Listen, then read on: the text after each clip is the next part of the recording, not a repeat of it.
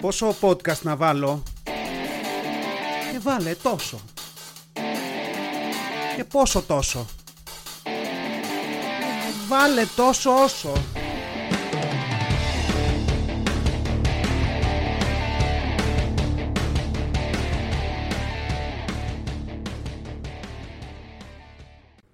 Επισόδιο 7 του Τόσο Όσο Podcast. Γεια σας Γηινή, τι κάνετε; Εγώ εδώ ακόμα παλεύω να σετάρω το μικρόφωνο, κάνω κάτι εγγραφές, τα ακούω μετά είναι ένα χάλι μαύρο, ελπίζω να καταφέρω να τα φτιάξω στο Audacity. Τις προάλλες έγραψα με το μικρόφωνο από τις ψήρες που φοράω στα αυτιά και όχι με την πανάκριβη απίστευτη μικροφωνάρα που έχω. Ένα ολόκληρο επεισόδιο το οποίο βαριέμαι να το ξαναγράψω, οπότε θα μείνει έτσι.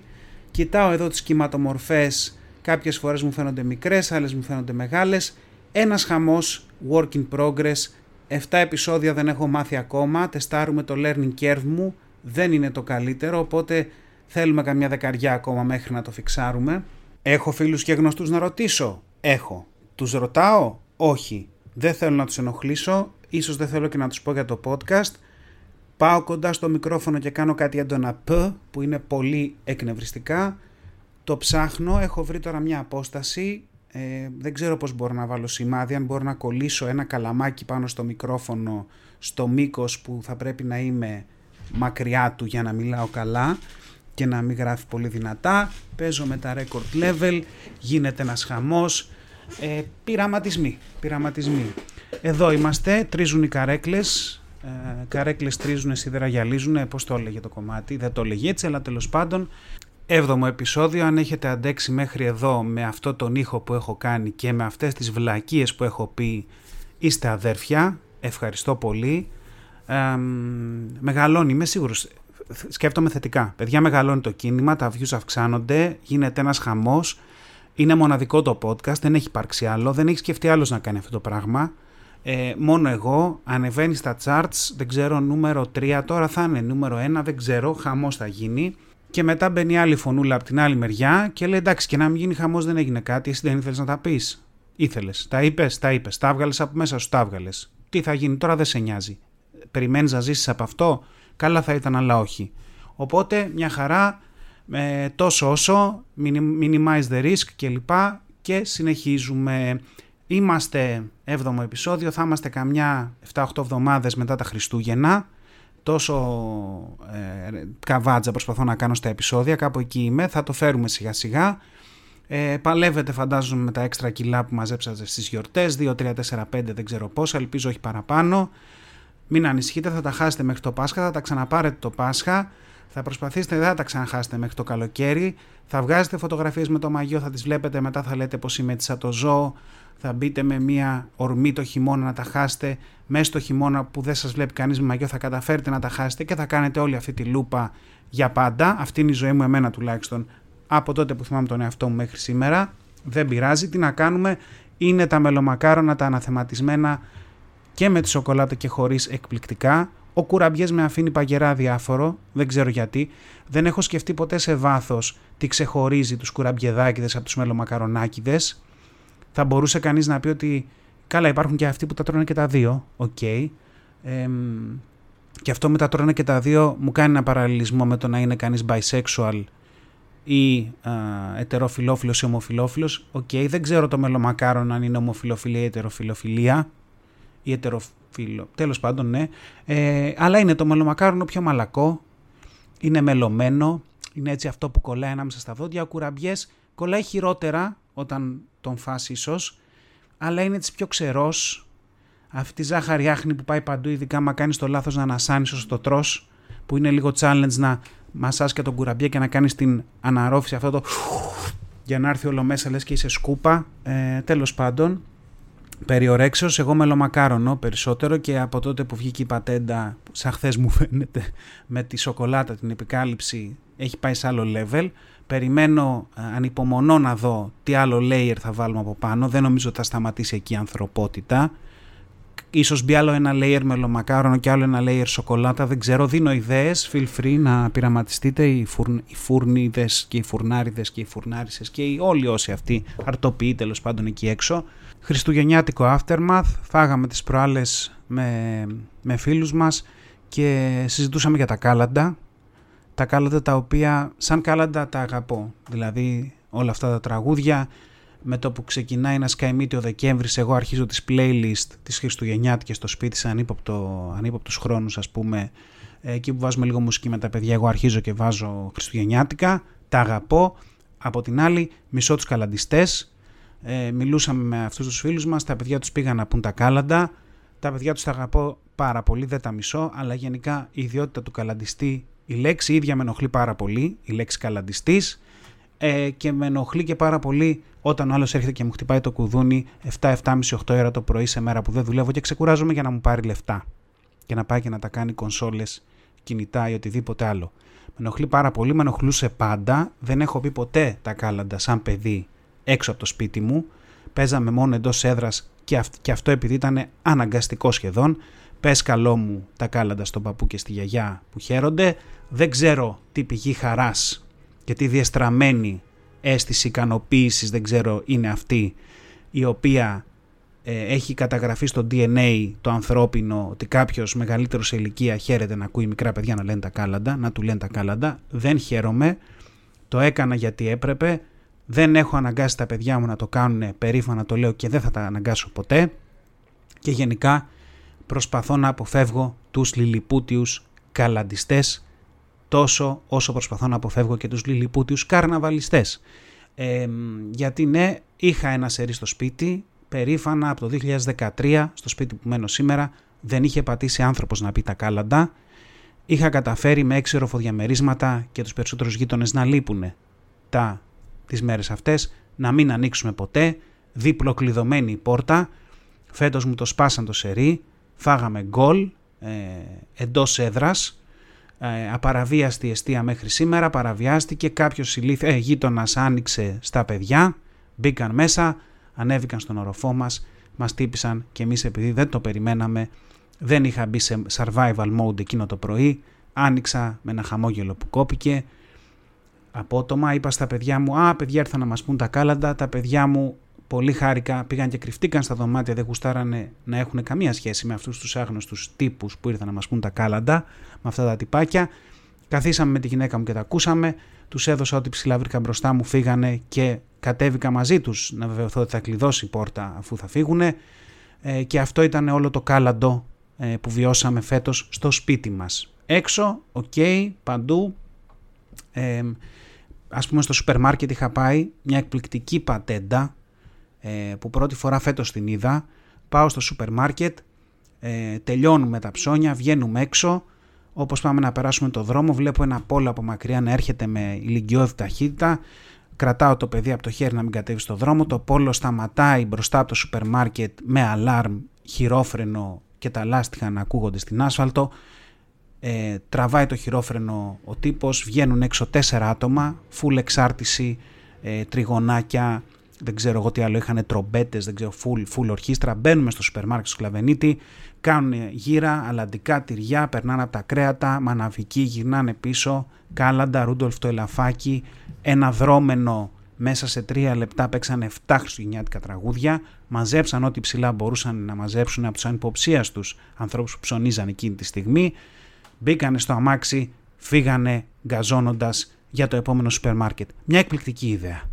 Έτσι, μαζεύτηκαν τέσσερις μουσικοί, ήταν μουσικοί άνθρωποι γιατί φαινόταν, ή τέλος πάντων τέσσερις άνθρωποι που το είχαν με τα κάλαντα, βάλαν ρεφενέ τη βενζίνη, γιατί και η βενζίνη είναι ένα έξοδο, και σου λέει πόσα σούπερ μάρκετ μπορούμε να χτυπήσουμε. Σαν ληστεία τράπεζας ήταν αυτό. 40, 40.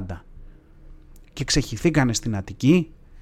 Φαντάζομαι ότι θα κάνανε και κάποιο πλάνο με τα σούπερ μάρκετ. Δεν ξέρω, ίσως είχαν και επινέζες. Φαντάζομαι ένα δωμάτιο σκοτεινό. Φαντάζομαι τέσσερις ανθρώπους με τα όργανα αναχείρας με ένα φως στη μέση ενός τραπεζιού μεγάλου να έχουν κάτω χάρτες με πινέζες ή με αυτοκόλλητα με το λογότυπο του κάθε σούπερ μάρκετ και να λένε ξεκινάμε από εδώ, κατεβαίνουμε ηλία ηλιού, χτυπάμε μασούτι, κριτικό, σκλαβενίτη, είναι στην ίδια μεριά, ε, σταματάμε στο μασούτι και αλάρμ αν βρούμε θέση και πάμε τρέχοντας τα υπόλοιπα γυρνάμε, συναντιόμαστε όλοι στο αμάξι, φεύγουμε να κόψουμε δεξιά, να περάσουμε από νέο κόσμο και μετά να κατεβούμε από Βενιζέλου, Νέα Σμύρνη που έχει πολλά σούπερ μάρκετ πάνω στη Βενιζέλου. Δηλαδή, φαντάζομαι τέτοια σκηνικά με μια μουσική από κάτω, μια μουσική υπόκρουση να παίζει, Italian job φάση.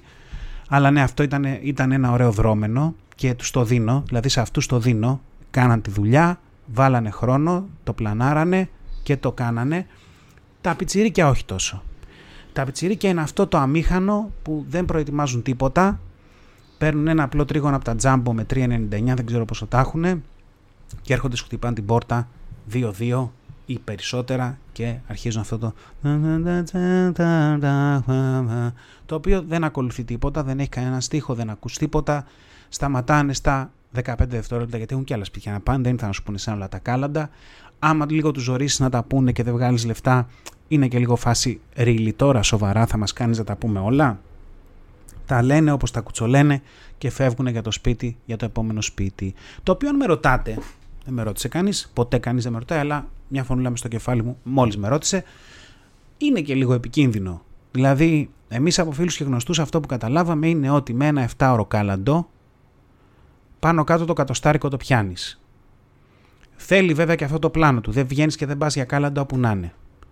Πρέπει να διαλέξεις, ας πούμε, συνδέοντας την προηγούμενη κουβέντα, καφενεία, παππούδες, οι οποίοι έχουν αυτή τη ροπή. Α, ένα παιδί μας λέει τα κάλαντα, βγάλε λεφτά. Δεν εγγόνι μου, δεν πειράζει. Δεν το βλέπει αυτό εκείνη τη στιγμή, δεν το ζυγίζει. Τυφλώνεται. Παιδί που λέει τα κάλαντα ίσον λεφτά. Δεν υπάρχει συγγένεια στη μέση. Πρέπει να χτυπήσεις λοιπόν καφενεία. Πρέπει να πας σε γειτονιές που μπορεί να έχουν κάποια μαγαζιά στη σειρά που δεν θα περάσουν πολύ να τους αρμέξουν για να μην μπορούν να σου πούνε Μας τάπανε, μας τάπανε. Ε, πρέπει να έχεις ένα τέτοιο πλάνο. Αλλά ακόμα και αν είσαι ο χειρότερος καλαντιστής, ένα κατοσταρικά 68 θα το βγάλεις. Έτσι αυτό είναι. Το οποίο αν είσαι κλέφτης, αν είσαι λοποδίτης, αν είσαι κακοποιός στοιχείο γενικότερα, είναι μια τέλεια φασούλα είναι σαν να βγαίνει στο δάσος να μαζέψεις μουρά, αν το κάνει κάποιος αυτό. Είναι σαν να ψαρεύεις μέσα σε βαρέλι.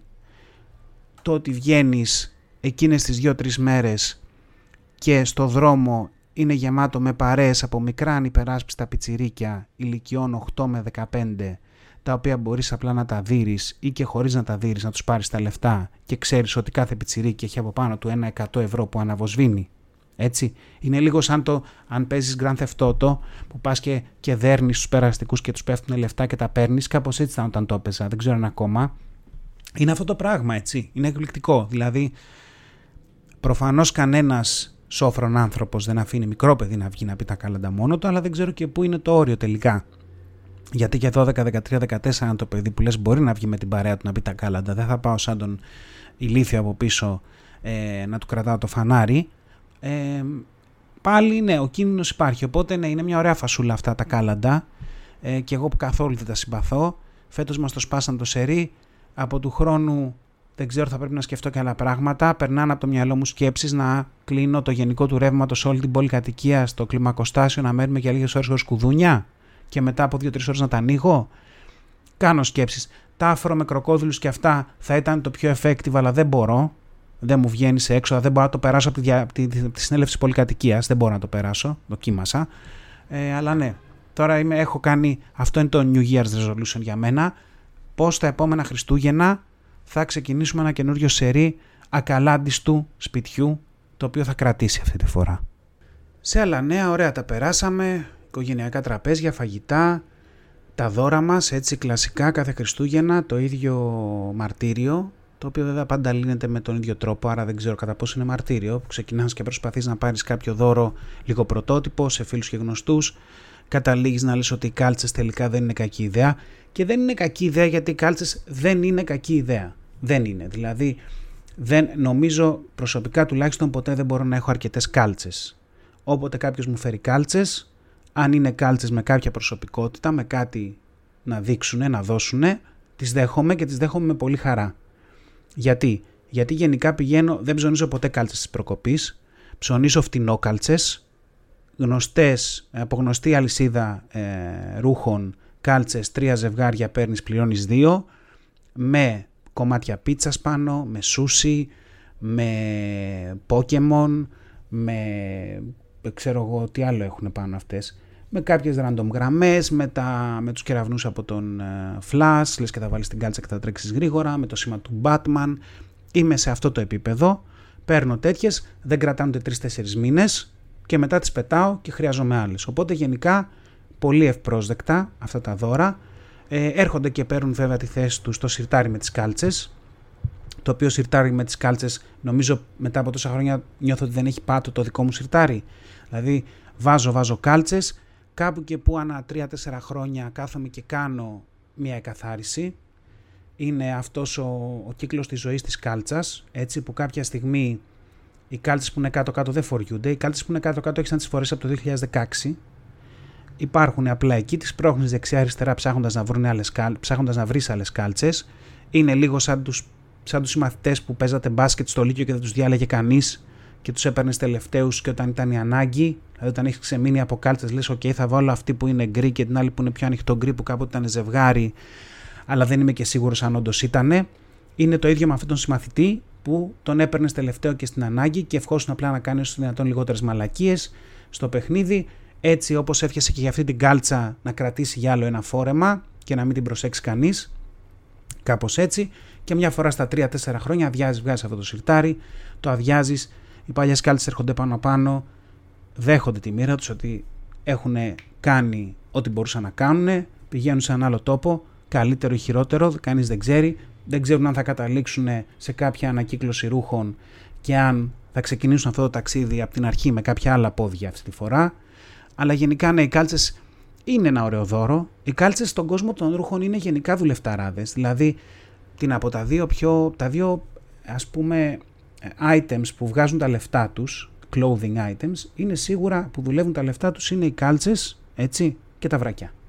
Και κατά ψέματα, μην γελιόμαστε, είναι στις χειρότερες θέσεις στο ανθρώπινο σώμα, έτσι, υδροτήλα, μυρωδιές, τριβή, συνεχόμενη, ε, άσχημες καταστάσεις, άσχημες καταστάσεις και σίγουρα βγάζουν τα λεφτά τους. Δηλαδή, τα δουλεύουν είναι σκαπανή των ρούχων, μια εκπληκτική λέξη που όποτε μπορώ τη χρησιμοποιώ δελτίου, δελτίου ειδήσεων αυτή η λέξη, ε, είναι τα ρούχα τα οποία θα τα δουλέψουν τα λεφτά. Ό,τι και να έχεις πληρώσει για αυτά, θα τα βγάλουν τα λεφτά τους, θα κάνουν τον κύκλο τους, άσχημες συνθήκες ε, εργασίας, ανθυγινές πάρα πολύ και απ' την άλλη βέβαια υπάρχουν και ρούχα τα οποία δεν θα έλεγες ότι ταλαιπωρούνται και τόσο.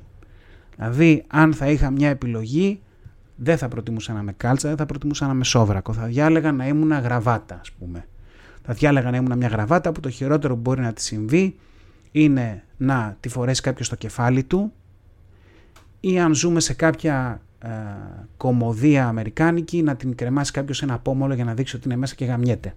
Αυτά είναι τα δύο χειρότερα που μπορεί να συμβούν σε μια γραβάτα, φαντάζομαι. Δεν μπορώ να φανταστώ κάτι χειρότερο.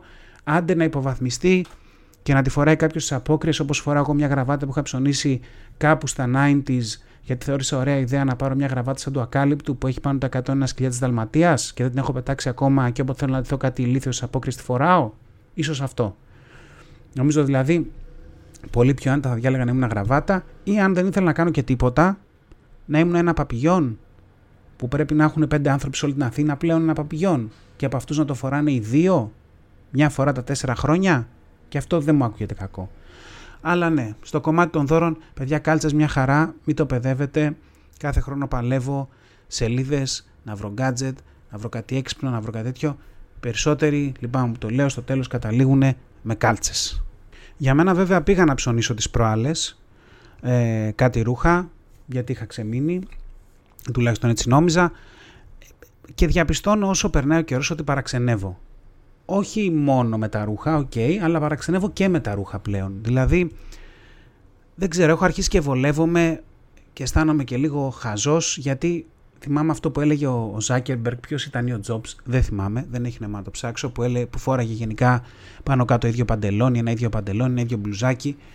Και κάπως με έχει βολέψει αυτό και το κάνω εδώ και αρκετό καιρό. Δηλαδή, άμα βρω ένα παντελόνι που μου αρέσει και μου κάνει και μου πάει καλά, θα το πάρω τρεις φορές, δύο, αν βρω μια μπλούζα που μου αρέσει και μάλιστα αν τη βρω και σε άλλα χρώματα, μπορεί να την πάρω και πέντε φορές.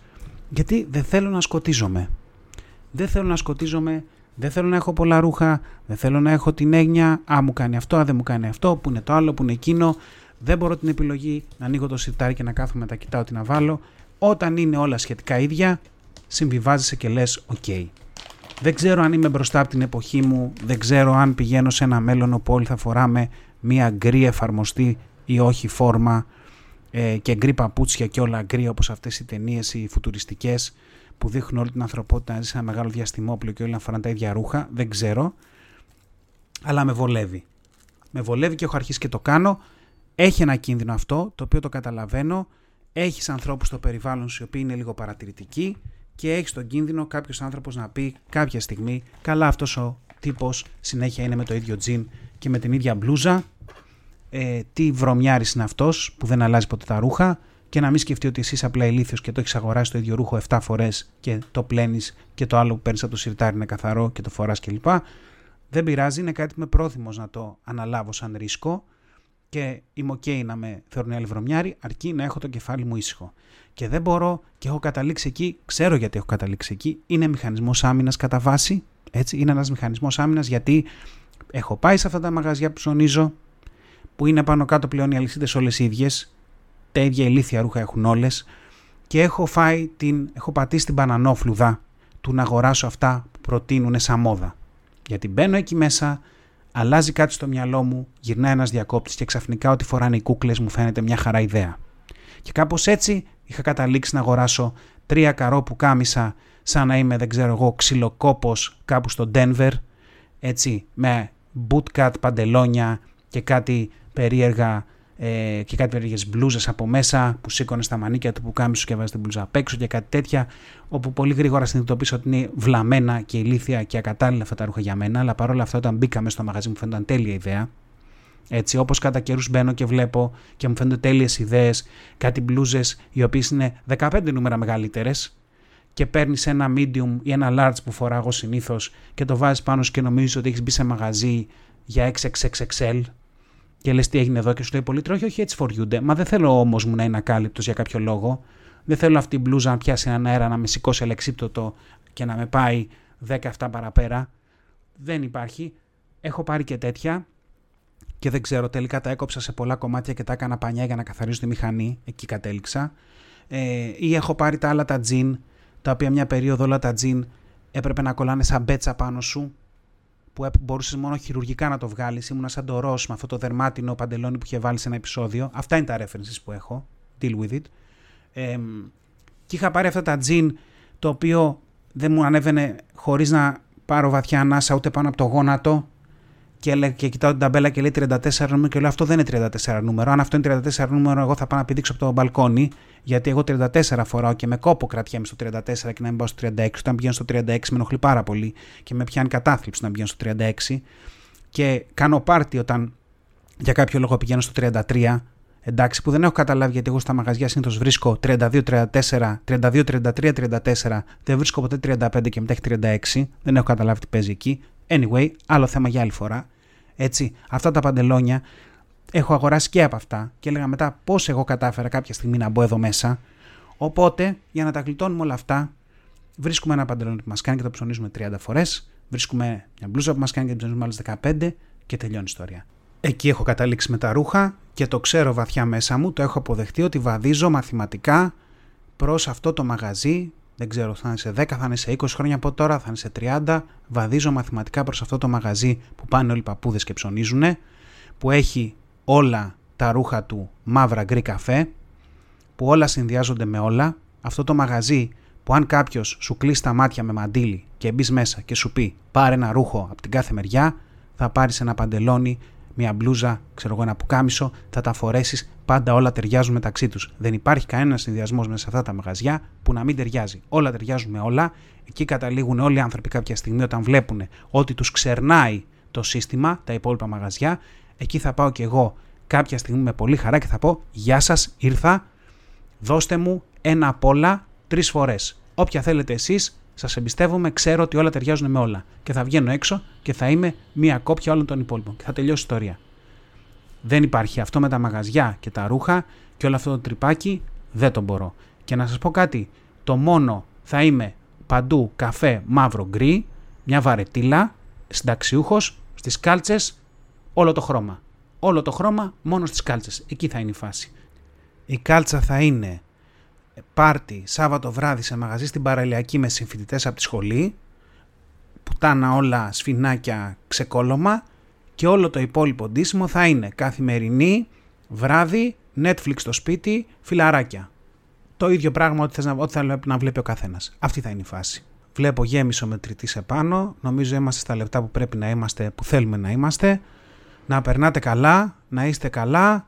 Ε, και όπως είπαμε, όπως λέμε κάθε φορά, όπως λέω κάθε φορά, share, likes, χαμός, στείλτε τα να τα ακούσει κόσμος. Από τα views πληρώνει το καλλιτέχνης, από τις ακροάσεις, από όλα αυτά πληρώνει τρόπος του λέγειν, από αυτά ζει. Αν ήθελα να βγάλω λεφτά, δεν ξέρω αν το έχω ξαναπεί, θα γινόμουν life coach. Αυτά. Φιλιά πολλά. Ήταν ένα podcast τόσο όσο. Μέχρι να τα ξαναπούμε, να γκρινιάζετε λιγότερο, να γελάτε περισσότερο και να περνάτε όμορφα. Κάπου εδώ είχα βάλει ένα πάρτε φροντίδα εκ του αγγλικού take care και οι φίλοι μου μου είπαν ότι ήταν πολύ cringe και το έβγαλα. Ή μήπως όχι. Φιλιά πολλά.